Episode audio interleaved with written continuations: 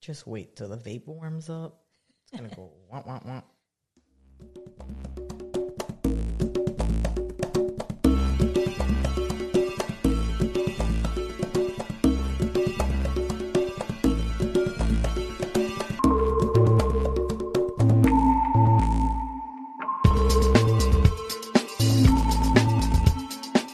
Eso. Eso mismo. Eso mismo. You're right where you're supposed to be. Pot Smoking Moms podcast. We're your friends, Sunny D, along with my homegirl, Captain J. Hello. Hey, if you like us, if you listen to us, I know this sounds like gimmicky every single episode, but it really helps us when you like subscribe to our show on whatever platform you use, or if you share a program on your stories on any platform, um, or, or your reviews on Apple Podcasts Yes, specifically, because that's the only one I think we can get. I don't know. Spotify doesn't really have something for that, I don't believe. But reviews on Apples is very nice too. So please, you guys, for those of you who have, we know a lot of you have, and we appreciate that. Yes, thank you. Um, but any little bit helps. We just want to assault as many ears as possible to destigmatize cannabis use on just a general level, not just for moms, but for everybody, right? Yeah, we have lots of listeners that aren't moms. Exactly. Um, so please go to potsmokingmoms.com. That's our website and connect with us on all of our social medias and whatnot. Except TikTok. It's not. We're, You know, well, we say. actually, we're trying. Uh, we have our individuals. Separate. Yeah, we have two I haven't separates. posted anything yet, but after what happened and not having access to our to our TikTok anymore, I was like, let me just make my uh, Right. Captain J and like I'll start posting when I can. We'll figure it out. Yeah.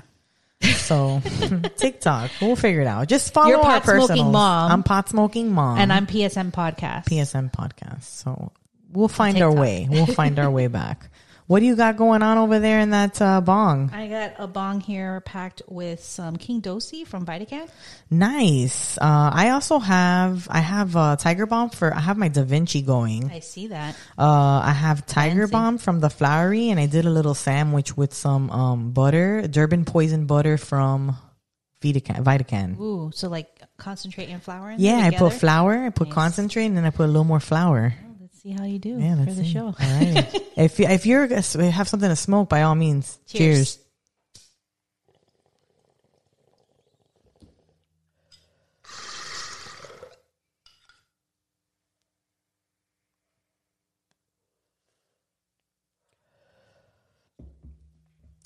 See, I like vape because it gives you a nice taste. Yeah, it, it always tastes great. You know, um, it just I know it doesn't It's a different the same. effect. I think it's it's yeah, definitely a different effect that you get though. but it's very convenient. It tasted pretty good.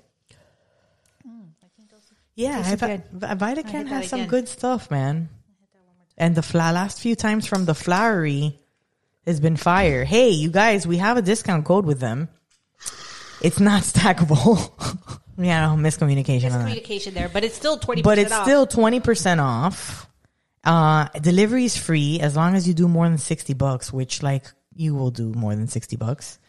And, uh, PSM 20 from the Flowery. So go to theflowery.co Sup- support if you're the in little South dudes, Florida, yeah, the family. We're looking at stats, and they really are low on the totem. There, like we gotta really give them. They're the low on the totem as far as dispensing, but their flour is great. Their flowers, the last few times have been knock out of the park, yeah, I've definitely been. A, and they have like it. interesting strains too. So, Mm-hmm, definitely.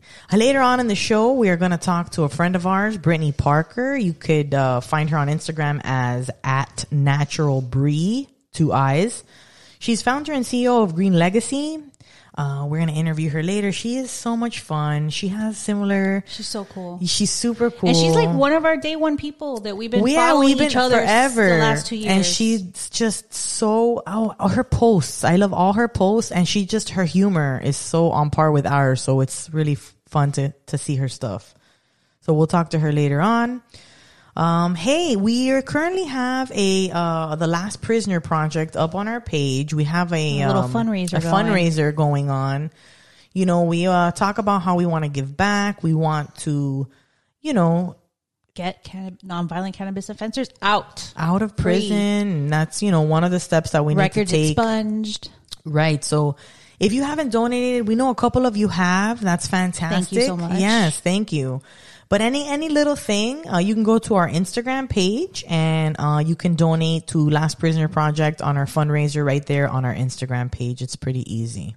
Super easy. You know, and then like repost it and tell other people because Yeah. ultimately at the end of the day, if we're really fighting for cannabis, like we have to do it the right way. We have to think about And this is something that every cannabis user should be advocating for and working towards because it's, it's there really is it really is unfair the injustices of these people sitting in jail for sometimes very little like a roach or something Yeah, we'll talk about it with like, Brittany later. we, do talk about it with about Brittany. how there's some people locked up for the silliest things, and here we are. I mean, free to you know, free to buy weed get it delivered to our house yes, mm-hmm.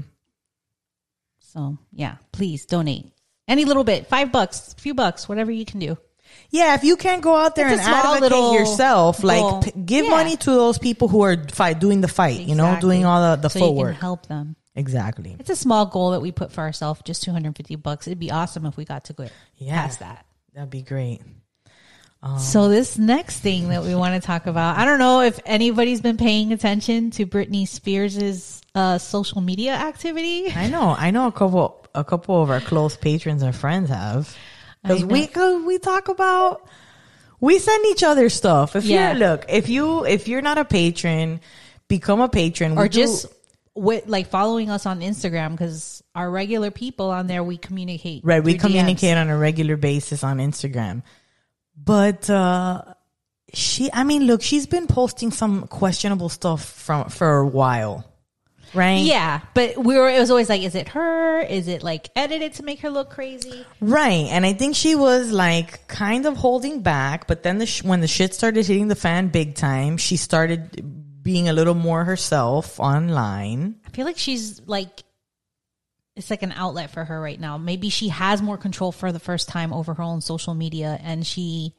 wants to tell what she's experienced. It's really odd. I don't if you haven't played yeah, it. play well, it. it's a combo. I'm gonna play it now. It's a combination of things. Yeah, you gotta play it so we could talk This is the last reel that we got from her that we were like, what?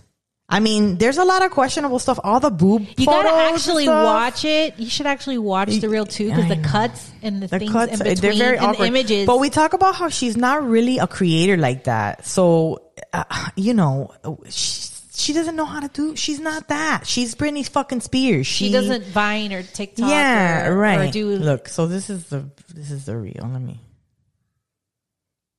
Today, I'm here to just ask you a couple of questions. it's Um, like she's her not to therapist Yeah, right now I she's imitating all the therapists Completely relax. she ever Just dealt with. relax.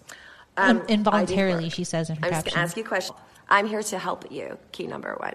Um, so relax. Totally relax. Lay down. Do what you have to do. Just a couple of questions. Um, don't worry about it. Everything's gonna be fine. Um, but the psychosis of what's going on in your head kind of goes into mine. it's So you need interesting that she says the clear these psychosis that is in your head goes in mine Um, Yeah. clear The do the clear way. You And her so hand I gestures. can you well, you Yeah, her me hand gestures so are I can aggressive. do my work. yeah because that's how she feels. she's about being those sarcastic I need Yeah, her hands are sarcastic as fuck Oh, she's being sarcastic. As hell. Succeed. Okay, Yes, now she's laying on the couch in her living room. I had a great year. Yeah, she shot this And from she- too far. Her house day. is large. She needs to be closer. yeah, she did. Yeah. Yeah, it- it- that was just weird. I think we need to figure something out. now some cut things back. out. Um, are you breathing well? Are you? Oh, shit, shit. Sorry. Hi. So as your therapist today, Oh, starting all ask you a over again. questions. Instagram. You gotta open the up. reel My because bad. you I had it I just had- with feed. Completely. I'm relax. playing vieja, bro. Um, I do the work. Okay, now I let's- feel like my questions. mom. They can hear I'm anything that they missed before number because we were talking. Um, so relax. Totally relax. Lay down. Do what you have to do. Just a couple of questions. Um, don't worry about it. Everything's going to be fine. Um, but the psychosis of what's going on in your head kind of goes into mine too. So we need to just clear these blockages. You know what I mean? Um, clear. Do the clear way. You know, so I can read you well, you read me well, so I can do my work. That's what Aggressive about. hand I need to do right my now. work for you to help you succeed. Yes, I'm feeling fine. Laying I had a great year. I'm having great days. So I guess that would just I be what she would say. some things out. Yeah. Um, Now back to the therapist. well? Are you eating well? Are you okay daily? And what time do you go to sleep at night? Because I'm here to help you. Okay? Um, that's key number one. I'm here to help you. Balls. Holy shit, fuck balls. Whoa, This is girl, when the shit fuck. gets crazy. Wow. Oh my god. The the Holy shit, wow, fucking balls, eh? Yeah. Balls, Holy eh? shit, balls. It was Okay. like she turned Canadian there at one point too. It was weird. I just don't know. Okay, I understood the whole real, like what she was going with, like making fun of the therapy sessions and stuff. But the last part there, where she just starts fucking saying Cussing, balls yeah. and cussing like very erratically, what it, it what do you think she's trying to say there? Do you think it's like what's happening in the therapist's head because she's in the therapist's point of view when she's doing that? She's like, you know, or what's going through her head? And then she burps. it sounds like she's. It just happened. I don't know. It sounds like I think that just happened. being That was- sarcastic, do you right? think the, the the burp was intentional? I think the burp was coming and she threw it in there because she was being sarcastic. So it was kind of like whatever. I might as well burp. What is because is at see that she point- doesn't even know how to properly curse. It was just like I know, fuck balls. balls, balls. balls, Abe. Ba- fuck Why balls, so many balls? I don't know. I know her cursing I know, is super weird. So of course too. people are taking that and are like, "Oh my god, she's fucking sh- batshit bananas." I mean, I didn't But- read. Look, I didn't read into it. It was funny because I feel like she's just trying to express herself in a way on in the internet where she's never really had the opportunity to do before. And yeah, it's odd, but there's crazier people that have full control. And then it's probably a crazy transition for her right now to go from being controlled to now having to make her own decisions. I wonder like what the transition for that I is. mean, look, obviously she's got issues. She's has traumas that she's working through. She's been um mistreated, manipulated, like controlled. by her own family. Yeah, and there's aggressions coming out, but I don't But know. then some of the like sometimes I see see some of the stuff right she now, posts, and I'm just like, why, girl? You don't need to post that shit. And then rec- what her birthday I guess was recently, so she went on vacation or something. Yeah, she's having a ba- she's having a blast. I mean, it looks it seems like That like video is just really interesting. I was so I, didn't- have you- I haven't gone into the comment section on that. I haven't either. When it came up, it was late. I was doing stuff for. I had done. Po- I was finished recording my other show. I got home late and started like finishing our show, posting late. Posted. I went back to Instagram. I saw it, and I was like, "Whoa!" What's happening? I posted into our stories, and um, one of our patrons, Denise, was up. she was up too because she after I posted on our story, she immediately hit me up and was like, "Dude." And I was like, yeah, I don't like, you get mixed feelings because on the one hand, you're like, yay, go you. But on the other hand, you're like, whoa, girl. I hope she's okay. I just hope to talk all to her her about- um, negative experiences with therapists and psychologists that she's worked with that her family put overseeing her doesn't keep her from getting help from her own therapist that she chooses and is comfortable speaking to about all the stuff she went through. You know what I mean? Like, Yeah. I hope it doesn't put such a bad taste in her mouth going through all that to keep, for her to like seek her own help I know. because she gonna need it. Yeah, sis needs help, bro. We all do. It helps for everyone to talk to somebody. I know. yeah, I don't know. It's hard because on the one hand, you're like, yay. But then you're like, yay? you're just like, I don't know if this, this is a good thing. Let's see where it goes. I don't know if this Let's is a good see where it goes. I, don't wonder this if we're ever going to get a tell-all interview like her with Oprah or something. I don't know, but like, this is the thing too. you kind of want to poke fun at it, but then you're like, uh, is this, This is how we got thing, here? The yeah. same, isn't how we got there in the first place, right? Yeah. It's it's weird, right? Because you kind of want to be like, ha ha, but then you're like, uh, it's such a it's such a weird spot. It's very gray area, and like we're happy for her, but like I don't know, it's a little troubling, and I don't know. We just hope for the best for her. I don't want to always, read right? into too much. We'll see. We'll see what happens. Now she has the freedoms to get her own help, so hope hopefully things get better. Yeah. Okay, so I just thought this next topic was really strange because like one day I was in Hulu and I saw it advertised uh this Astroworld documentary and I was like, "Oh, I got to watch that at Too some point." soon, though. right? Too I was like, "How did this come out so quickly?" Yeah, Like soon. how? So, um I went so back much work and, and ha- to have to have a documentary, but there was but it's no not help really at a the documentary. It was more just a, a local news station doing the story on it. Oh, You know what I mean? And, and it was like a long expanding on it. it was like a long story. It was the local news station for Houston or whatever, Uh-huh. and they it was just being aired on Hulu because Yeah. Hulu airs ABC stuff, like all these Uh-huh. network stuff, including including their news programs. But apparently, there was a lot of backlash about it being on there, and it was taken down. And I was like, mm-hmm, Kardashian PR team. They got paid or something to take it down. Like, I mean, yeah, but even because wouldn't they? It was- be, wouldn't they be also? Wouldn't the families be able to also go after these people? Because if they, if they, if their family was a casualty of this concert, and now there's a documentary going up on Hulu, wouldn't the families be able to go after Hulu and be like, "Hey, it's a news report. It wasn't a documentary. It's Okay. ABC local news reporting. Oh. Like you could still get it on their local website. It's still available there. okay, They just took it off Hulu. Oh, all right." So I don't know. they just don't want it available to the masses. I don't know. I think, But it's available to local people there. yeah. Or you could go to the, the that local ABC network, whatever, for Houston and still find it on their website. Well, I hope the families. I'm sure the families want the stories out because they're trying to sue these motherfuckers. Yeah, they are. So the more uh, like, they're trying to pay the families for, for for their funerals, and some of the families, a lot of the families were like, "No, thanks, we'll fucking." They want the public outrage Yeah. because it helps them. I mean, I'm sure some of them may don't want want to share the story yet. It is really soon. Like I was like, how do they get something like this out Yeah, so, so soon? fast, yeah. But I, I realized later when I went looking on the internet why it's not on Hulu anymore because it was like one day to the next that I didn't Mm-hmm. notice it there. I saw that there was backlash about it and it was taken down, but it was just an ABC Yeah. local news story that was available, but it was being advertised as like, you know what I mean? Oh, as like, yeah, on, like when you log into screen. Hulu yeah, and one of the main things like oh Yeah. on on here now to watch Right. they had that yeah, so it made it seem like it was a Hulu documentary or something mm-hmm. yeah yeah, yucky. yeah because they know how much that story was blowing up on the internet so they were probably trying to I don't know it's weird it's weird That whole thing is crazy. Hey, we got a giveaway going on. uh, the first one in a long time. yeah So please check it out. Please hype it up. Please share it. Please sign up for it. We're giving a nice little package deal with a lot of goodies. Personal air, filter. Um, we are giving away pot smoking mom necklaces and pothead earrings. We're giving away. is it going to be U.S. only or is it going to be Oh yeah, U.S. only. I should say that. Damn, I always forget. Uh, we but actually have people outside the U.S. Yeah, I know. I know.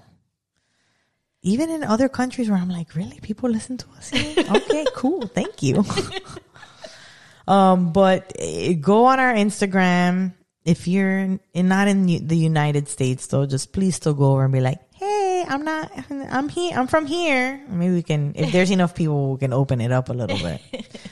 But um, we got some cool, uh, some of our merch and um, a little piece, a little a bowl. kitty cat paw It's cute. so I wanted to keep it for myself, but I was like, this is cute. I need to put it in the giveaway. um, and there's like um some mouthpiece stuff too on there and a Zippo lighter. I mean, it's cool stuff. So sign up, go on our Instagram and sign up for that giveaway. Uh, we'll announce the winner on our next show. yeah So check it out. Uh, we also have our uh, pot smoking moms field trip we should start a countdown for this countdown on Instagram. Uh, maybe on What do? Instagram we'll do it when it gets closer. Or I don't know, but on Patreon, Yeah. it feels like I feel like mostly we're going with patrons. Yeah, really. Like we really haven't, other than on the show. Oh, we haven't. We yeah, haven't we posted haven't about posted it. about it on Instagram. Should we? I guess we should. I don't know. I'm it's just I feel like the people that listen to us are real ride or die. right, right, exactly. And if you don't know about it already, not like you might not care about it, anyways. No, I mean we can still post it on there. Yeah. So February 11th We're through not the sharing an Airbnb with everybody, but Well, some people are just gonna maybe meet us for a day or two. Yeah, or at dinner. Um, so uh, Disney trip, th- uh, February 11th through 13th in Orlando. If you're in Orlando, holla. Come hang out with us. Yeah, let us know. We can plan. We We are trying to plan a night for where we, we might up. have convinced Miyabi and Riley to come. Oh yeah, I know. Wouldn't that be fucking dope? Yeah. If we get some of the the scientists, the weed scientists, to come hang with Hey, us. they were all about doing the shrooms too. For real, man. For real. Teaser, we got an interview with our, uh, Dr. Riley and Dr. Miyabi. So Coming up soon. Yeah, They're back so on the show. They're back on the show. Uh, always fun time with them too. So it's up uh, time for I don't. Oh my God, I'm so I can't find the words. Can you introduce? Time for everyone's favorite segment.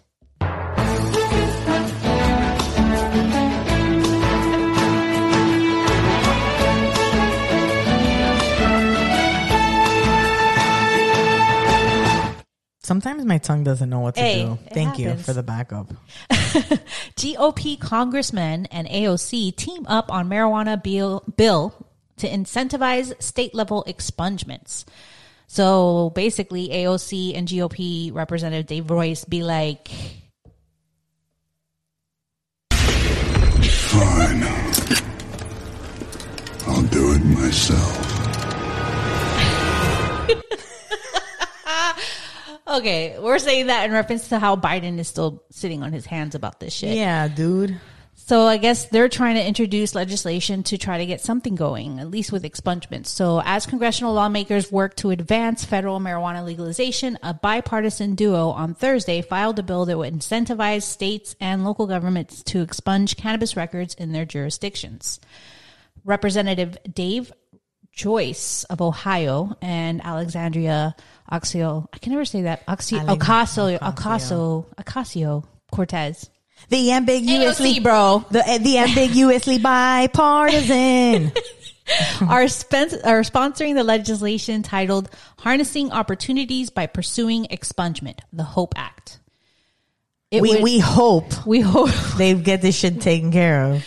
It would encourage states to provide relief to people with nonviolent marijuana convictions through federal grants. The State Expungement Opportunity Grant Program run through the Department of Justice that would help cover the administrative costs of identifying and clearing eligible cases. The bill proposes to appropriate 2 million in funding to support the program for each fiscal year starting in 2023 and ending in 2032. Specifically, the grants could be used by states to purchase technology used to facilitate expungements at scale, automate the relief process, fund legal clinics to help people get their records cleared, and support innovative partnerships to provide mass relief. Having been both a public defender and prosecutor, I have seen firsthand how cannabis law violations can foreclose a lifetime of opportunities ranging from employment to education to housing, Joyce said in a press release. The collateral damage caused by these missed opportunities is woefully underestimated and has impacted entire families, communities, and regional economies. By helping states establish and improve expungement programs for minor cannabis offenses, the HOPE Act will pave the way for expanded economic opportunities to thrive alongside effective investments to redress the consequences of the war on drugs, the congressman said. Ocasio Cortez said that as we continue to advocate for the decriminalization and legalization of marijuana, this bipartisan bill will provide localities the resources they need to expunge drug charges that continue to hold back Americans, disproportionately people of color, from employment, housing, and other opportunity. Under the bill, state governors and local governments shall submit to the Attorney General an application at such time, in such manner, and containing such information as the Attorney General may reasonably require to qualify for the grants. What? that was a confusing sentence for me. Further, the legislation would require the Attorney General to carry out a- study on the impacts of the cannabis convictions on individuals, as well as the financial costs for states to incarcerate, incarcerate people over nonviolent marijuana offenses. Officials and jurisdictions that receive the grants would be required to publish on a publicly accessible website information about the availability and process of expunging convictions for cannabis offenses, including information for individuals living in a different jurisdiction who are convicted of a cannabis offense in that jurisdiction. They would also need to submit to the Attorney General a report describing the uses of such funds and how many convictions for cannabis offenses have been expunged using the funds. While the proposal wouldn't end federal marijuana prohibition, it would help facilitate relief at the state level where most cannabis arrests take place in the U.S. The bill also holds bipartisan appeal. It's an important, albeit incremental move to right the wrongs of the drug war as progressives have been fighting for. It's also narrowly tailored, simply giving an incentive to states to enact a reform that has majority support among the public. This bipartisan effort represents the growing consensus to reform marijuana policies in a manner that addresses the harms inflicted by prohibition. NORML political director Justin Strekal said, it provides cash assistance for state and localities that are wise, wisely choosing to remove these stigmatizing records. There's no justification for continuing to prevent tens of millions of Americans from fully participating in their community and workforce simply because they bear the burden of a past marijuana conviction. And that comes up because I, I work in HR and we do backgrounds and it comes, I see it all the time cannabis possession or something. And it's, we don't even pay attention. In, in my Yeah, company, we don't pay attention. You look at, first of all, I mean, eh, legal honestly, now. listen, dude, It was how many years ago? really- They were like 20 years old. yeah, even happened. even companies are using more common sense than fucking the laws because then But not know, everybody's doing that. So it really affects people having that on their record. They cannot get a potential look, or But- if it's between a, especially now with the job market as it is, if people are still having a problem with weed shit, I mean, unless it's in like a service or government job where it's been like that for a long time. yeah, government, I would, it would definitely hold them back. But if you're like, come on, bro, companies, like seriously. So ultimately, efforts to provide necessary relief to carry to those who carry the scarlet letter of marijuana conviction must be carried out primarily by state and local officials, he said. Having the federal incentive available will go a long way toward empowering local leaders and citizens to take the steps to address the past injustices brought about by the failed policy of the marijuana prohibition and will also move us closer toward embracing more reasonable cannabis policies. What's more, while there's been an open question about what President Joe Biden would do with a broad marijuana reform bill, it if it arrived on his desk, given his ongoing opposition to adult use legalization. He's repeatedly said that nobody should be incarcerated over cannabis and that records should be expunged. So this proposal could potentially garner his favor. Yeah, you're supposed to be pardoning them yourself. You said you would. Yeah, seriously. WTF, guy. There's a similar provision to incentivize state level expungements included in the Marijuana Opportunity Reinvestment and Expungement Act, MORE Act, that cleared the House Judiciary Committee in September. But that legislation is far more wide ranging in that it would federally deschedule cannabis. Meanwhile, Senate Majority Leader, uh, Leaders Chuck Schumer, Senate Finance Committee Chairman Ron Wyden, and Senator Cory, Cory Booker are finalizing their own bill to federally legalize marijuana. We talked about this. We one. talked about we talked of about these. this other one. That, They uh, mention more, it in every article. more. Yeah, more recently, GOP lawmakers filed a legalization bill that's being framed as a compromise between progressive proposals and more scaled back legislation that Republican legislatures have int- introduced in recent sessions. It also contains expungements provisions. So yeah. They're like, okay, this stuff might take a long time, so I guess this bill for at least starting the expungement process might go through faster. Well, let's see. It's a bipartisan bill. Working together. I don't know. I have, I have no. I have nothing to say about that because uh, they need to work together. It's All right. Well, this bullshit. next story is kind of interesting. Colorado University announces groundbreaking study on cannabis and exercise. Ooh. A university in Boulder, Colorado is conducting a first of its kind study on cannabis as a performance enhancing substance. Should pot really be considered a performance enhancing substance? Question. I would say after y'all have been talking shit about how it makes, Makes us, us lazy, lazy. y'all can go suck a dick. to be honest, A first of its kind study at the University of Colorado in uh, uh university University of Colorado in Boulder aims to find out. When American sprinter uh, Sha'Carri Richardson was denied a chance to compete at the Tokyo Olympics this summer due to testing positive for marijuana, it brought attention and plenty of skeptic- skepticism to the reasoning behind the prohibition of cannabis in the world of competitive athletes. The so-called space study. study. Okay, this is what What? it, space translates into. Study on physical activity and cannabis effects. Space. Announced on Monday will enlist more space too because you're in outer space. You're getting space. You're getting space. will enlist more than 50 paid adult volunteers who already mix cannabis and exercise for a study involving three sessions, the universe said in a press release. when asked, all the students raise their hands. Who wants to participate in a study where you get high and exercise? Yeah, they're like, eh, we do that already. in the first, researchers measure heart rate, have subjects answer a questionnaire, and take some baseline fitness measurements. Then participants are assigned to go to a local dispensary and pick up either a specific CBD dominant strain or THC dominant strain, the announcement said.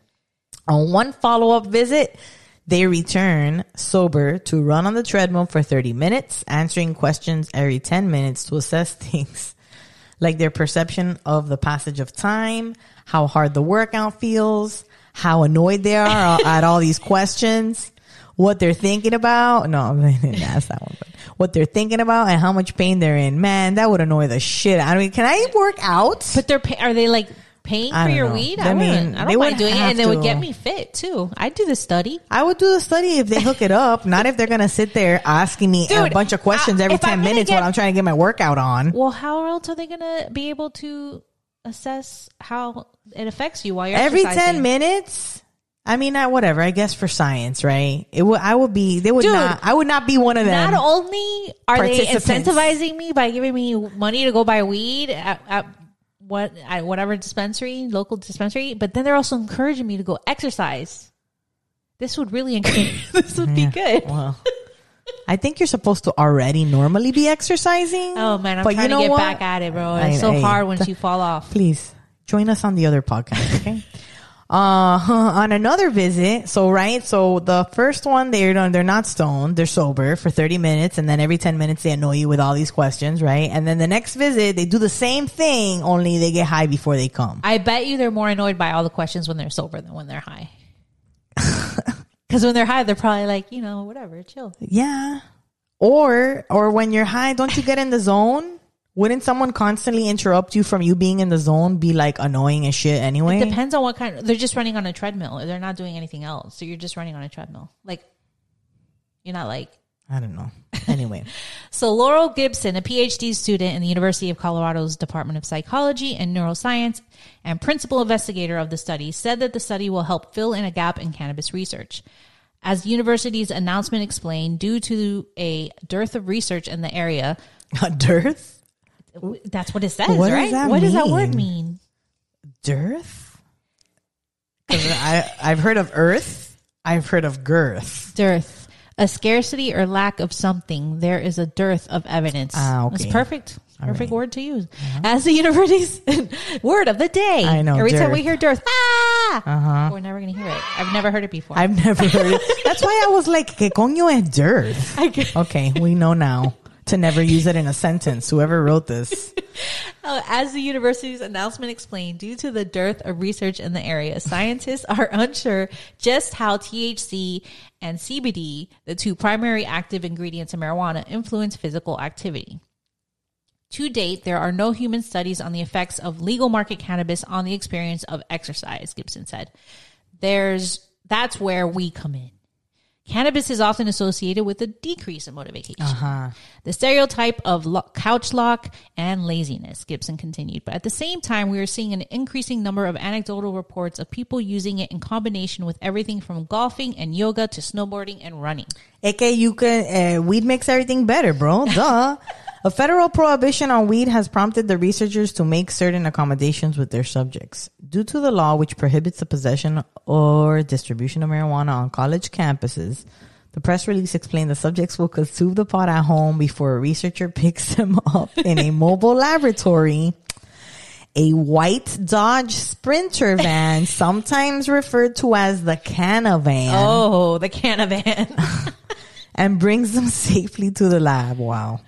The runners will also don a safety belt around their waist while using the treadmill as an extra precautionary measure. what? So in I, case will, they I fall. mean, but I would hope they don't get so stoned that they can't fucking focus on when they're I running. feel like when you're a cannabis user that uses it during exercise, you Yeah, know how exactly you know how, how much, much, you need right. and what kind of strain helps. Like, Angela Bryan, a professor of psychology and neuroscience. Yeah, but you have to they can't pick whatever they want. I guess they're gonna they're gonna be smoking whatever they give no, them. no, no. No. They tell them to go to Oh, a to go local to the- oh, that's right, right, and pick whatever they they pick want. Either a THC dominant one Or or, CBD CBD. dominant one because they're going to test both. Mm-hmm.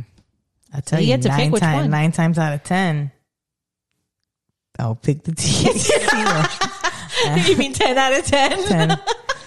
Eighty percent of the time, they pick, they pick THC all the time. Anyways, if cannabis could ease pain and inflammation, helping other adults to be more active, Oh, you- that could did you read this? One? Oh, oh, maybe I started.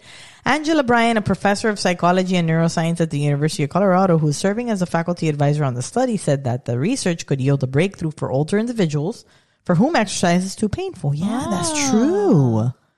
If cannabis could ease pain and inflammation, helping older adults to be more active, that could be a real benefit, Bryan said. Hell yeah. Gibson, meanwhile, said that the research could shed light on the link between cannabis use and the runner's high that has been romanticized by joggers around the world. Yeah, I always hear about the, the runner's high you get. Like, it's the endorphins from all the. I've never gotten a runner's high. Yeah, I don't know. I've ran like I mean, over it three feels accom- I feel accomplished. I feel good at the end, but they talk about like while you're doing it, you get Uh-huh. to like this level where you're like on this runner's high or whatever. I've never gotten there. I never. I get. Yeah. It is possible that extraneous and well, did I say that right? Extraneous Yeah. cannabinoids like THC or CBD might activate the endocannabinoid system in a way that mimics the runner's high. Gibson said. Richardson failed the drug test less than a month before the. Lip- oh, I thought they were talking about someone else. Yes, uh, I was confused. Richardson failed a drug test less than a month before the Olympics kicked off in Tokyo, keeping her out of the Summer Games. Marijuana is banned by the World Anti Doping Agency, as well as the United States Anti Doping Agency and the United States Olympic and Paralympic Committee. Committee. In September, the World Anti Doping Agency said it would reconsider its ban on cannabis. The USADA has said that pot is banned both because it could present a safety risk to athletes and that it could potentially enhance performance. The later explanation was widely mocked, including by the Democratic Congressman Steve Cohen, who came to Richardson's defense. Marijuana is not a performance enhancing drug unless you entered in the Coney Island hot dog eating contest on the 4th of July. Cohen said at the time, to take her right to appear, her dream away from her is absurd. It's not like she was like getting high while she was like performing. It was probably something she did after as a recovery method. Either way, like It's a performance enhancing drug. Yeah, whatever, Come on, bro. people. You can't have it both ways. It can't be a lazy drug Uh, you know, and a performance. Everybody wants to have it both ways constantly. It's the way of the. It's the American way. And this next segment you love so much, and so does Liwang. I love you. Miami. I love you I love you too, Liwang.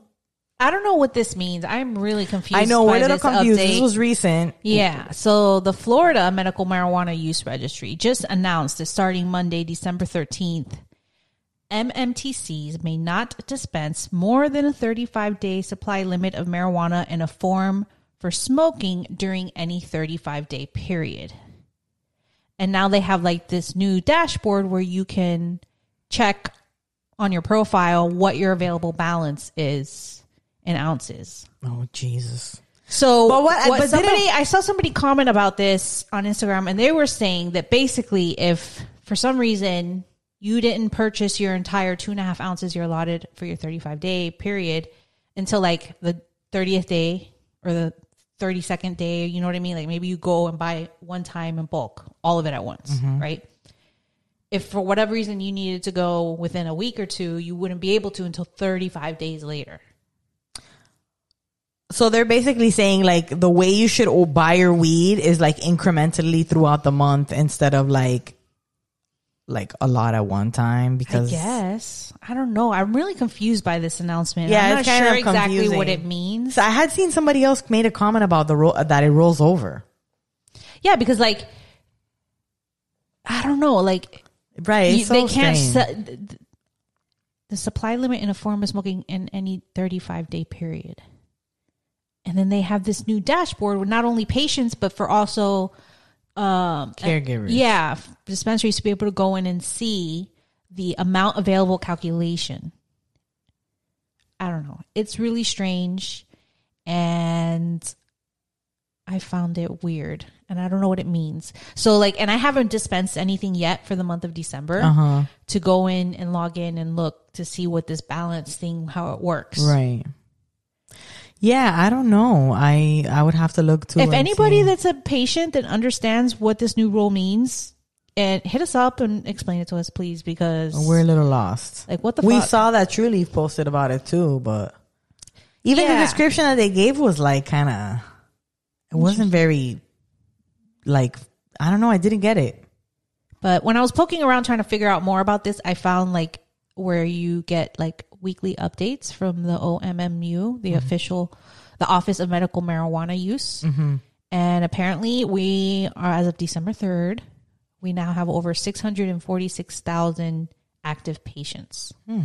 So that's a lot. But in comparison, only a little over 2,800 doctors in the entire state that qualified physicians that give the recommendations.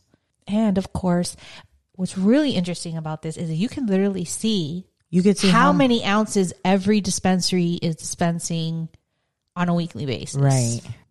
All right. So this next interview is a real treat. It's Brittany, Brittany Parker. We follow, we followed her on Instagram. We've been following each other for quite some time now at Natural Brie on Instagram. She's founder and CEO of A Green Legacy. She's a marketer, writer, uh, and, sh- and she is empowering underrepresented cannabis entrepreneurs through programming, education, and community. She's also a mom whose favorite strain is a toss up between Jack Herer and Green Kush. She writes for Leafly, Weedmaps, and other publications. We hope you enjoy our interview with Brittany Parker.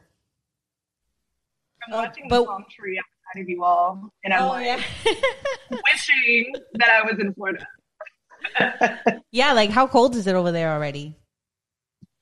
Ooh, I want to say it's somewhere in like the 50s, maybe. Oh my God, we're still in the 80s. Oh my god, We're still in the 80s, and on a cool day, it goes down to the low 70s when we're when What a hard life. I'll tell you this: the humidity is disgusting. You, you get swamp ass. It's not that fun either. You know, it has its downsides as well. Listen, I am originally from Tennessee, and actually, it's 46 degrees right now. oh, So, Oh wow! right. I feel I'm like originally from Tennessee. I know the whole humidity thing, and I don't know when it's humid, my curls pop a little bit nicer. so I'll I'll take a little bit of swamp ass. a little bit, but I don't know, but I like how how you guys have completely legal for weed there. So we we only have medical here. yeah, we only have medical here. I know when so when We're surprised become- too. We're surprised that we even have medical here. I am too. Anytime anywhere in the South decides to go medical, I'm like, what? Yep, times are changing. I, I cannot believe it. It's it's wonderful and beautiful, and I'm just hoping that eventually we can get everyone on board, while also ensuring that those folks who are incarcerated still Yes. for those non-violent of cannabis offenses are out. That people's uh, records are wiped. All of that. I wish all of it could just happen now, today. Yesterday. I feel like you know what Yes. I feel like too, this is something that I want to talk more about. This is something that I want us to like represent more because right when we talk about cannabis like we're we're trying to all of us because your soup your communications like oh my god i read all the stuff that you do and it's like Everything you post, I'm chef's like, yes. kiss Yes. Yes. I ha- Thank you. Thank you, ladies. I appreciate that. but I like, yeah, I, I, I, I, I feel bad because I want to find more ways to talk about it. I want to people, for people to get more involved because I feel like this is the first step. Like we cannot be sitting here sitting pretty, loving our weed and, and, and like it's, we, we can't, it's not guilt free because you know there's people still locked up for it while other people are sp- making, Making bank. millions.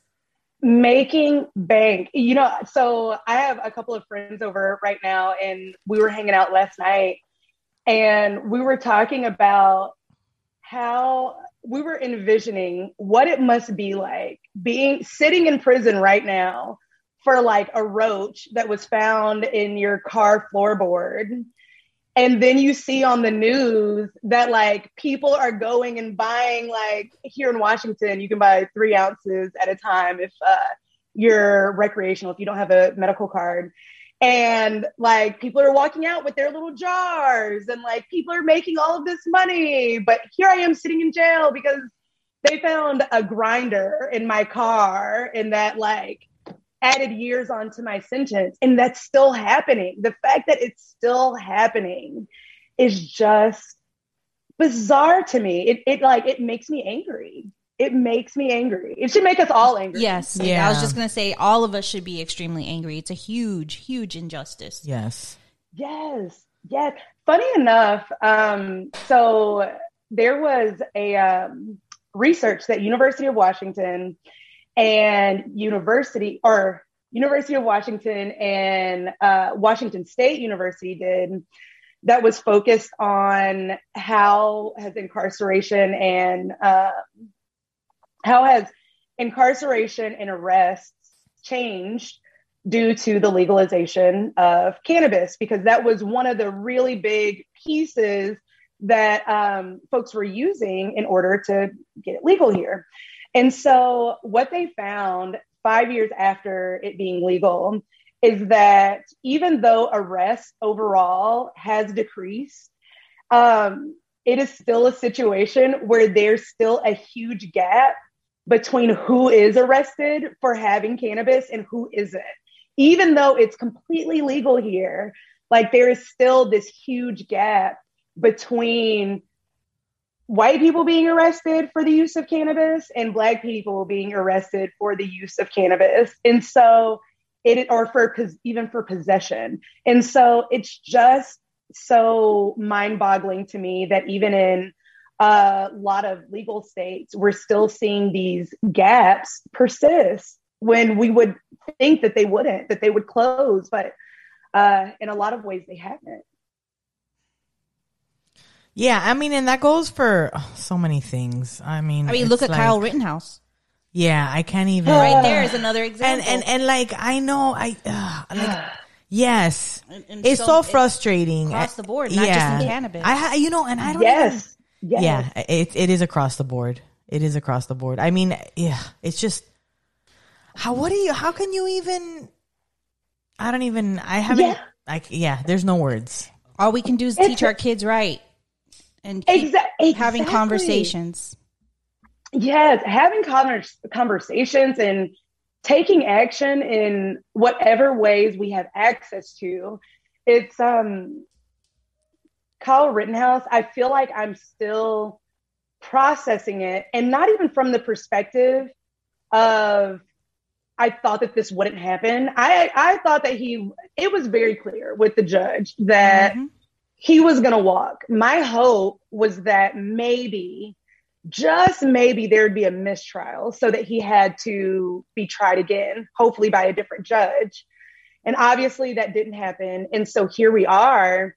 And I, I can't remember exactly who posted this, but they said something to the effect that one of the, they said maybe maybe now this will show white people that like they're not even protected under our justice system and how it is and how it's uh and how it's progressed and so or and what it is not even how it's progressed what our justice system is.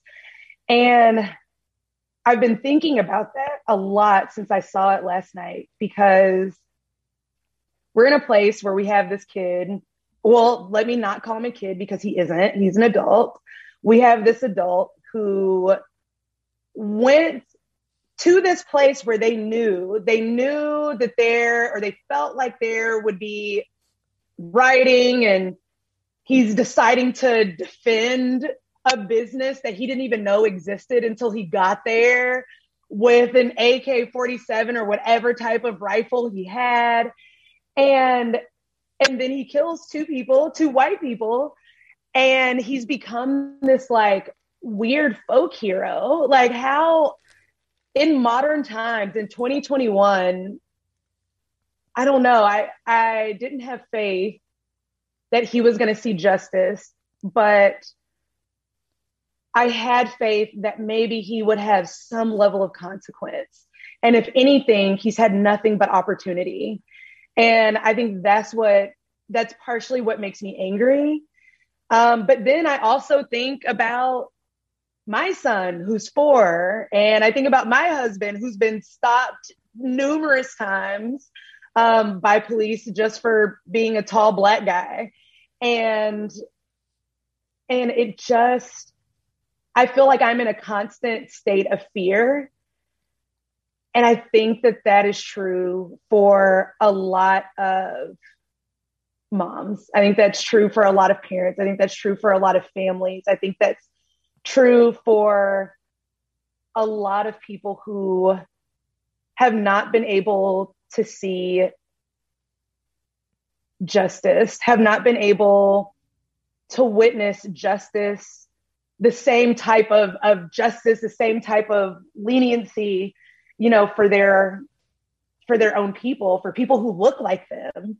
And so here we are. Kyle, gonna probably become a politician or some shit. An intern yeah. for a big politician already. You know, three I, are like, "Hey, Kyle, want to come intern for us?" Yeah. Yes. But it's like, isn't it feel like the villain is constantly fucking winning? Like the villain is con- like, I constantly feel like I'm in yes. this movie and the fucking, the 80s douchebag rich villain guy is with the fucking, with the little sweater tied around his fucking shoulder. Yes. He's always fucking getting his way and winning. And like the little people are like, please, please, governor, give yes. me. And it's just like, it is just a constant like, are you fucking serious? This fucking douchebag is like, uh, uh yes. Uh, it's just, it just, it's mind blowing sometimes. And sometimes it's like, I don't even want to get the details because it's like, it's just yes. gonna make you more mad. Yes, yes, it's true. And I remember in the heat of uh, George Floyd's murder and the uprising that was happening, I remember having like a moment where I was like, okay, Brittany, you have to stop consuming the news. Like, you've got to take a break. Like, you have to take a break from social. You need to do that for your own mental health. And it is so hard to do that when you see yourself reflected in all of these injustices. Yeah. And it's just, it's so frustrating. There's that quote with one of the posts that I posted yesterday that was, you know like how can we get over something that's still going on mm-hmm. and and even that piece around like race um i've i've got time and time again like you you make everything about race or like or class or blah blah blah blah blah but it's like how can we how can we not make everything right. about race and class when our entire constantly constantly our entire society has been based off it's of It's systemic. Like, it really is. And it just it keeps is. going and it's never ending. And now that we're exposed to more ways of accessing it, now we see it all the time. So it's constantly affecting yes. us and you don't want it to affect you, but it has to because it pertains to you and your people. It's like, yeah, it, I, I, it's, it's, it's crazy. It's, it I, is. It is. And, and then we can't say that we're that far from it. You know, I think when people think about like, slavery, when people think about civil rights movement, when they think about all of those things, they're thinking like this happened 500 yeah like Right. 500 million years ago was yeah, but those like people, that. No. but those are the ignorant people who don't. I feel like those are the people who live in their own world of like, let's deny all of this Yes. stuff. Because yeah, I also feel like you don't constantly want to make it an issue, but like it's fucking. Look at it. It's the like you. How can you not? Right? You just said how can you not? Right. I I, I But remember you have to learn about it. you ha- That's uh, how yeah for sure and you have to shut up and listen to people tell their stories and like you know because ultimately it's i understand the concept of like not getting it unless you live it because you know you, you ultimately the most empathetic that you'll be is if you've been in that situation right yes but like, if you have people that you love telling you that they've been part of these situations and this kind of shit has happened to them, like, doesn't that fucking affect you because you want to make a better world for those people not to have to tell you those stories? Exactly, exactly. But you know what? We're also dealing with a situation where these same people who are like, no critical race theory, and they're, you know, pushing back so intensely on this.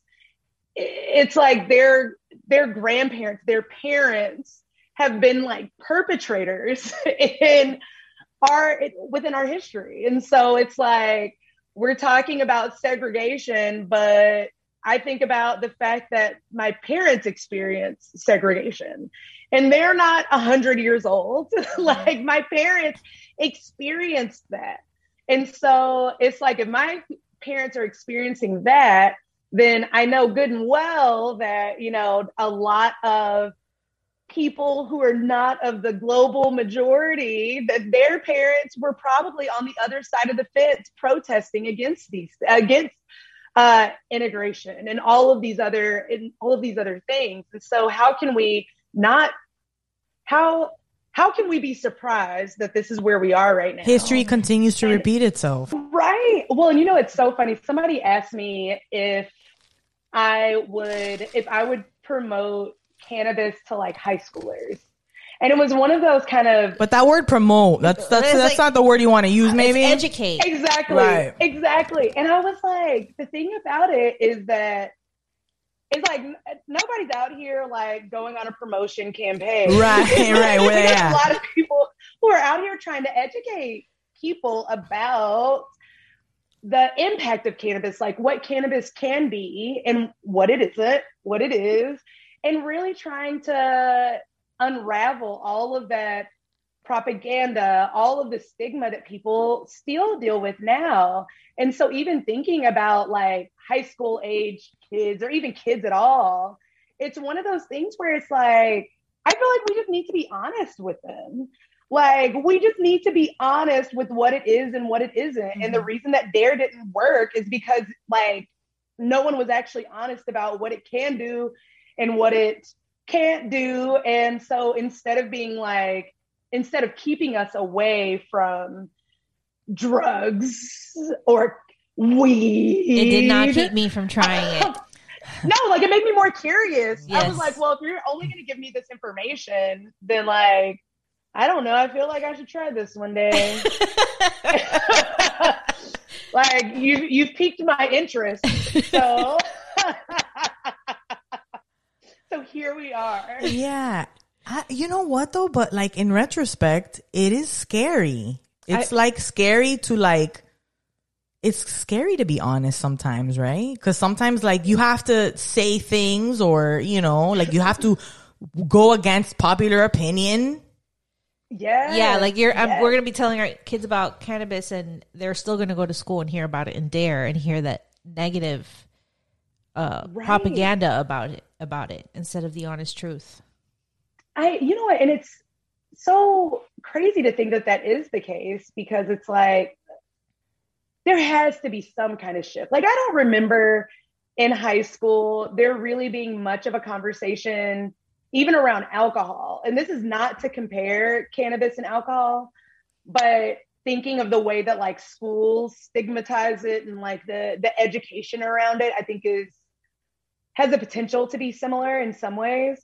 But like I didn't really learn a whole lot about alcohol in high school. The only thing that I learned about that I remember extensively learning about was like car accidents and like drinking and driving. Mm-hmm. And that was really it. Like there was not much else. So I'm curious as to what cannabis education will look like as it relates to kids in schools um you know like 15 20 years from now when it's hopefully less stigmatized than it is now Yeah.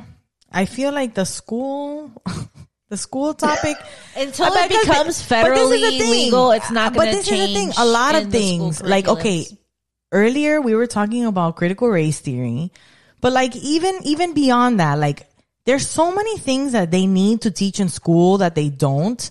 That when you become an adult, you're like, what the fuck? I, you should have told me Yeah. what a 401 fucking K was. I would have been doing a lot better now in my 30s, right? Like, or like, or shit like that. Like, just like real, Real life education. real life education. Like, eh, you know, I, there's just so much school and then, and then like to think, okay, it's like kind of like a way that they mold you into like becoming this workhorse where, right? Because I've always thought, and I'm sorry, homework is fucking bullshit. I think homework is bullshit. I go to school for the, for the thing that I gotta go to school for. And I understand s- maybe sending people home with some kind of enrichment homework so they can relate real life to what they're learning in school. But like this fucking bookwork and shit, that's for the birds, bro. I, I think that's a bunch of bullshit that's also molding your children to fucking take work home with them. Overtime. And always, yeah. And I think that's all fucking crazy, like boxes that they're, if, it's like, well, what are you to do? Yeah. And the and on that thread, like thinking about the way that capitalism is so insidious in our life, like we start learning, not even realizing that we're learning about like capitalism and like productivity. Like even the idea of not being productive or or what like the idea of like rest is almost like revolutionary. And it shouldn't be because like we're humans and we need rest. But like schools and in in conjunction with capitalism like teach us how to work within like a capitalistic society so like yeah you need to bring work home with you yeah you need to Yeah, work Monday through. Friday, nine to Yes. five. yes, like your value is based on like how productive you are, how much money you make, How well you score on tests. is. yes, how well you score on tests when Your like credit score. te- yeah, yes, yes, and like I feel like we all know somebody who was like that overachiever student and now they're an adult and they're like in a constant state of like existential crisis. I feel like we all know that. And it's because like school doesn't really prepare people to like for real be adults. Like just just teaches us that like yeah, like you get grades in school and then you have a lot of people who have like attributed their value to how good their grades are. But like That's so really- sad, right? Because then they come out here and they're matter. like, "I'm the best. I'm so good," and then you're like, "Oh, what a No. world! What is this?" or you get a boss that like doesn't care that you think like that and your boss is like no you're a sack of shit and then you're like hold on but everyone's always told me that i'm like great and amazing and i've always made good grades so like why aren't you like giving me good grades like why Yeah. am i not Why am I not getting a raise here? every Yeah. year or yeah getting time off? Or Let me say this because this is something that you do that I love, love, love. Is I love the empowerment that you give people, and I also love that you go. Here is a job opportunity in the cannabis industry. You can do it. Send your resume, do it, go for it. Even if you don't think you qualify, like I love that. I love that about you, and I love that you like. Yeah, that's yeah. Oh my god, I don't even know what to say. That's awesome. well, that's what Every a Green Legacy is see those. about, right? So why don't you tell us about a Green Legacy? Yeah, yeah, yeah. So um the name of my company is which sounds so weird still. is a green legacy. And uh, its entire purpose is to empower and support underrepresented cannabis entrepreneurs. What I have found in this first year of being in business and like actually doing this thing is that there's, I think, there are a lot of different barriers that people are encountering. And the cannabis industry is particularly tricky because it's hard to figure out. It's not federally legal. Like, you don't know, like, who could be a good partner? Like, who isn't? Like, how do I get money? How do I get funding for my business when we can't bank in traditional ways? And so, what I'm finding through in this first year of like learning, listening to the market, seeing what issues people are dealing with, there's this huge piece where people are like, well, I already have a business and there are these like specific business needs that I'm trying to figure out. But then I'm also seeing this other piece that is focused on like, well, I don't actually know how to talk about myself like maybe I have another job or I'm actually looking to work in cannabis before actually going to business in cannabis. And I just don't know how to break into the industry. And so that's actually where that whole job piece that I've been doing for, I guess, about two months now has come from is a lot of questions that I get are like, how do I get into the cannabis industry? Like, I want to have my own business in the industry, but I can't figure out how to even enter into it. I can't even figure out like who I need to talk to. I can't even figure out how to use like LinkedIn and self and promote myself. I'm not sure how to talk about myself and my skills. And so I get a lot of people who are who remind me of myself in ways where I've I've had three very distinctive careers in my like journey. and I see a lot of people who feel like I exactly like I felt, which, which was okay. Initially, I was a teacher and I burned the fuck out, and that's actually what brought me to cannabis. And I was like, I went to school for this. Like, this is what I was supposed to love. And and I do love the teaching part of it, but I hate the bureaucracy part of it. I do love the education piece and the impact that that has on people's lives but I hate the unrealistic expectations that are put on me by like my district or by my principal or whoever. And so like there was that piece and I remember feeling like I could not I didn't have any other options. Like I have to be a teacher because that's what I went to school to do. And then once I got to the point where I was like no, I like I, I think I'm having a nervous breakdown. I need to leave and I decided to leave then I went back to school and then I entered into a career in tech uh, within marketing and communications. And then I was there and I was like, okay, I actually like bits and pieces of this. And I can't believe that I somehow made this transition from being an educator and working in the education system. And now I'm working in tech and I'm doing marketing. And like the only reason that I made that transition is because I taught to other people who had the career that I wanted and like they gave me insight. And so then after that, after being in tech, I was like, well, I know that I really love cannabis and I know that I actually miss teaching to some extent. And I know that this isn't what I want to do, but I know that this experience that I was having in marketing, I'm having it because it's leading me to something else. So let me just let the its thing. And so then I ended up in cannabis and I ended up in sales at Leafly. And then that happened. And that role in particular, it was, I was in partnership sales. I spent months talking to hundreds of of cannabis entrepreneurs who were like i don't know what to do with my marketing i don't know what to do with communications like i don't know how i've even gotten to this point but I love talking to people. So I'm like, tell me more about how you got into entrepreneurship because I knew that that was something that I wanted to do. And then I heard these stories where I'm like, hold up, you had no experience. You just went off on like white guy confidence and you somehow mediocre white mediocre white guy confidence yes, yes and you somehow somehow like started this business and it's not doing terribly.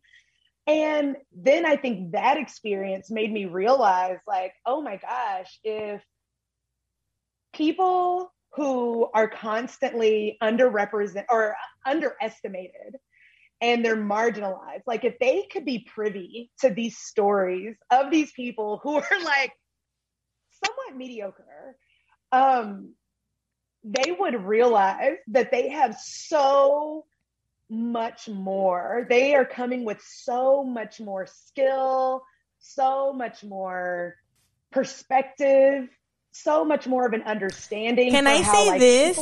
Is it? Yes, is it? Is it? Is it like? Is it? Isn't it interesting how like some of the smartest people and most like amazing people are so humble that they. And then there's like these idiots out here who have never been uh, the fucking. I mean, w- flying around with confidence, being like, "Oh, I, I can be in charge of this company," and then you're going like, "Really, bro? What are you? What are you doing here?" If that guy can do that, then surely come on, guys.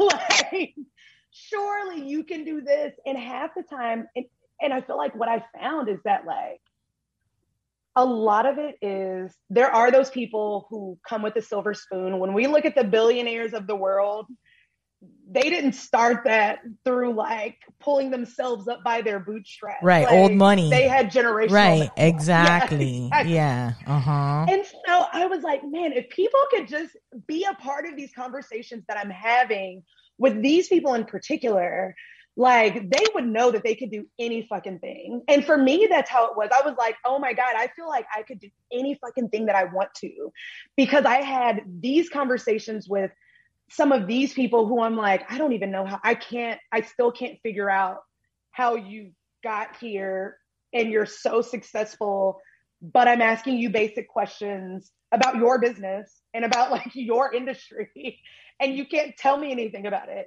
And so that part was really helpful. I talked to a lot of people who are brilliant and smart. They've done great things, and you can see it. Um, but I talked to a lot of people who are not, and I talked to very few people. I talked to very few women in that mm-hmm. time. I talked to very few Black and Brown people in that time. And it was that situation where I was like, damn, if we could just all like believe in ourselves just a little bit more, then I feel like like there are so many brilliant people out there that just don't realize like how wonderfully informed and ready for whatever they want to do. They don't realize how close they are to that. And God, like even just the Taking hunger, that leap of faith. right? Or even just the hunger of wanting to do something. Like you don't have to be, you don't have to have a degree. Like you, if you really, really like something, I had seen. Oh my god, I saw this post today. Uh, I think it's like a, a, a Citizens of New York, kind of like it's a TikTok where the guy he does photography and he captured. Oh my mm-hmm. god, it's just like everybody in New York is beautiful. So with all these pictures. So he meets this guy. This guy walks mm-hmm. up. This guy looks like something out of a magazine. He's got, you know, thrifted boots. He looks really cool. Kind of like, mm-hmm. um, what is this? Steampunk? Yeah, yeah, yeah. He's got like uh, a whole grill that he made out of like I don't know metal. He had like metal teeth, and he had he was a he, he was a, a metal worker. Like he had he was a what do they call that? like a what a blacksmith? like a blacksmith, right? So uh, he because he had really cool jewelry, and the jewelry he had on his hands, he was super eccentric, looked wild with um like he had a whole metal hand thing. So his and the guy was like, "Oh, what do you do?" The guy's like, "Well, I make the grills. I make teeth for people. People like the fangs, and if people really are serious, like I'll cement them in for them if they want them permanent." So he mm-hmm. makes these, and he's and then there's a part where he goes, I can't believe that I was able to take something that I loved doing and make like a business, like a we- like a random weird something that's not heard of and and I am literally this is what I do for a living. This is how I make my money. I make fucking cool Grills. teeth for sh- people. yes yes and and i feel like there are so many people like that and oftentimes we only see them once they become like really successful. Right. Yeah. But what I found is that most people, most companies, most of these things that we and people that we aspire to be, that has been like 10 years of work prior to us co- coming in contact with them. And so I think oftentimes I even have to remind myself of that is like these things, it takes time. It, Oh it doesn't, God, it's yeah. not a situation where you're just like, Yeah. you got a good idea and it just like comes together. Right. But my hope with a green legacy is that through the events that we do, through the programming that we do, through the community that we build, we're able to not only give people these skills that they actually need. Uh, for example, we did a um, our first event was focused on finding funding for your business. Then we did another one on getting into the cannabis industry. Then we did another one that was focused on getting PR for your business. And it's like there are these skills that people need to learn about and they need and there are these people out here who are willing to like open their playbook to us um but then there's also this internal piece of us that like has that has to truly believe in ourselves even when we don't feel like we're good enough. And we just have to like have blind courage and blind um and blind confidence. And so that's something that's taken me like years to be able to do. And i can only thank my therapists that i've had in the past and i currently have two, but also that experience at leafly where i was talking to people who had i was talking to quite a few people who had blind confidence and i was like damn oh, okay if you say so bill like Perspective, right? But like, it's always like you only know what you know until you know something else. Like you're on, you're in this, you're in this room until you find another door and you get into the next room because yes so sometimes you get into that room and you're like, damn, man, I wish I would have been in this room earlier. I would have made a lot of sense back there. yes but you know what i found lately is that even though because i do a lot of that. I do a lot of oh my gosh i wish i had known this sooner. Like i wish because i would have done x y and z differently. But one one thing that my therapist said to me lately is she was like brittany maybe this is just happening right on time. Like maybe if you had gotten that information back then you still wouldn't have been doing the things that you're doing right now. Like maybe it would not have made as much of an impact as you think.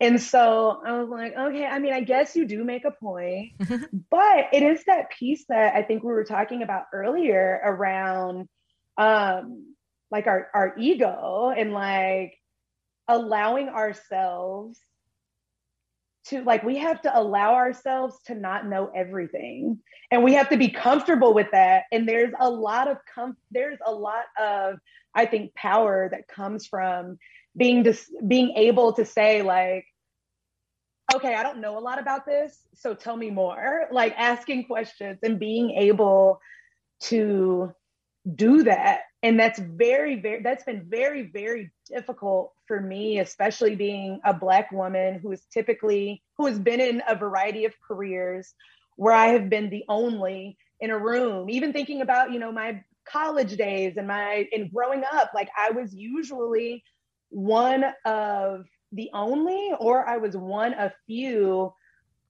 people who uh, people who were racialized like not even not like there wasn't really even other people of other races. It was just like me and a bunch of white people or whatever. And so there was this constant piece where it's like, okay, I know that I'm going to have to do a lot to prove myself.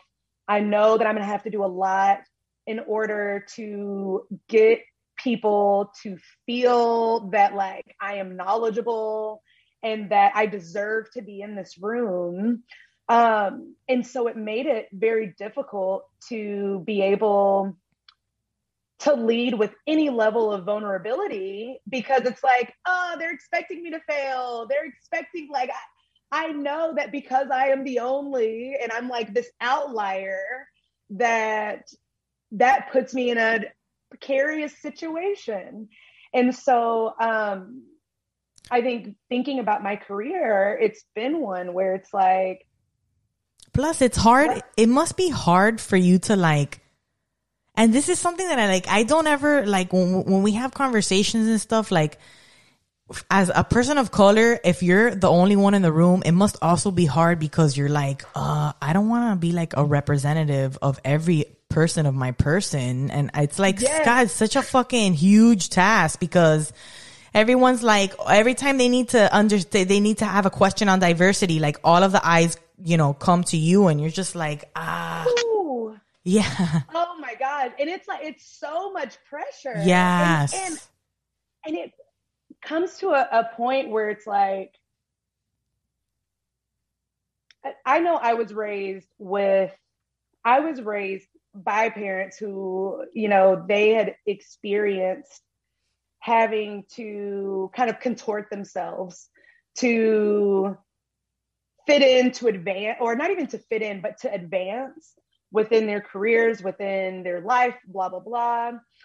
And it is one of those things where it's like, it, it's so much pressure feeling like you have to be a representative of everyone. And it's so hard to convince yourself that you don't actually have to do that, even if other people are putting that pressure on you. Right And so they, it's there it's they, they need to also have the pressure of like seeking outside sources and having more than just you as a friend or you know what i mean Yes, yes. And you know what? And I feel like one of the biggest, one thing that was just so helpful to me, especially around, especially when George Floyd was first murdered, was again, I, I was raised in the burbs and luckily I had wonderfully strong black people around me that made it so that that experience as being like the only one of the only people within your school within you know your day-to-day environment. It made it so that i didn't have to lose parts of myself in that in in in that environment. But i remember even being a high schooler uh, even being early in college spending exhausting so much energy trying to educate the people around me. And so being like, okay, well, if you have a question about this and I'm about to spend a lot of energy telling you everything that I know about this and giving you resources and blah, blah, blah. And one of the most beautiful things that happened when George Floyd passed and all of of this uprising happened and and white people in particular were like, oh my gosh, like what can we do? was being able to tell people if you want my expertise, if you want me to educate you, if you want me to use my own um my own experiences which are rooted in trauma, which are rooted in all of these negative experiences that have helped me become, you know, this insightful person that you're now trying to to mine for information, then you need to run me my coins, honey, because I am not doing that work for free. So if you want that, then that is what we're talking about. So Judy from high school or Rebecca, all of these names I'm making up, do not come into my DMs trying to ask me for resources and all sorts of things because there are activists, there are researchers who have been doing this work for years upon years, and they're easy to find. They're very easy to find. You know how to use the internet. And if you would like to talk to me more about this, then here is my fee. So run me my coins. Thank you and good day. All right, and that was our interview. Uh, you can f- you can find Brittany on Instagram, Facebook, and Twitter. Or what is that? Yeah, Twitter. at Natural Brie. That's B R I I. And then also on Instagram and Facebook, uh, follow her company page, which is at A Green Legacy. And um, Her company her company Twitter. Twitter is at A underscore Green Legacy. Uh, really fun to talk to her. We love seeing her post. Um, please check her out. Sponsors, thank you so much. Um, special thank you to our patrons. Like we said earlier in the show, become a patron for early access to our episodes, additional Full content, uncut episodes full uncut episodes that are usually over two hours I that are cut down to a half hour to an hour sometimes. Yeah. Depending on depending on the yeah. on the interview. Um, we have Zoom smoke sessions, you know, field trips. Vacation. and so much more. Be, please become a patron. And for all of our current patrons, We're actually doing you. a Zoom sesh with our patrons this weekend on the 11th. Okay, excellent. um, so yeah, if you want, become a patron so you can have Zoom sessions with us. Some of our patrons include Oh, Yanni, Destiny, Lauren, Jesse, Christy, April, Shelby, Denise, Liza. I think it's two Natalie's. I'm not sure if it's the same Natalie. Natalie. I think it's the same one. Natalie, Please clarify for us. Meredith, Meredith, Terry, and Angelina. Thank you guys so much. We have so much fun with you guys. Hey, y'all, subscribe, rate, review, and share our content. We love you. Go share some love. Go to potsmokymoms.com. Bye. Bye.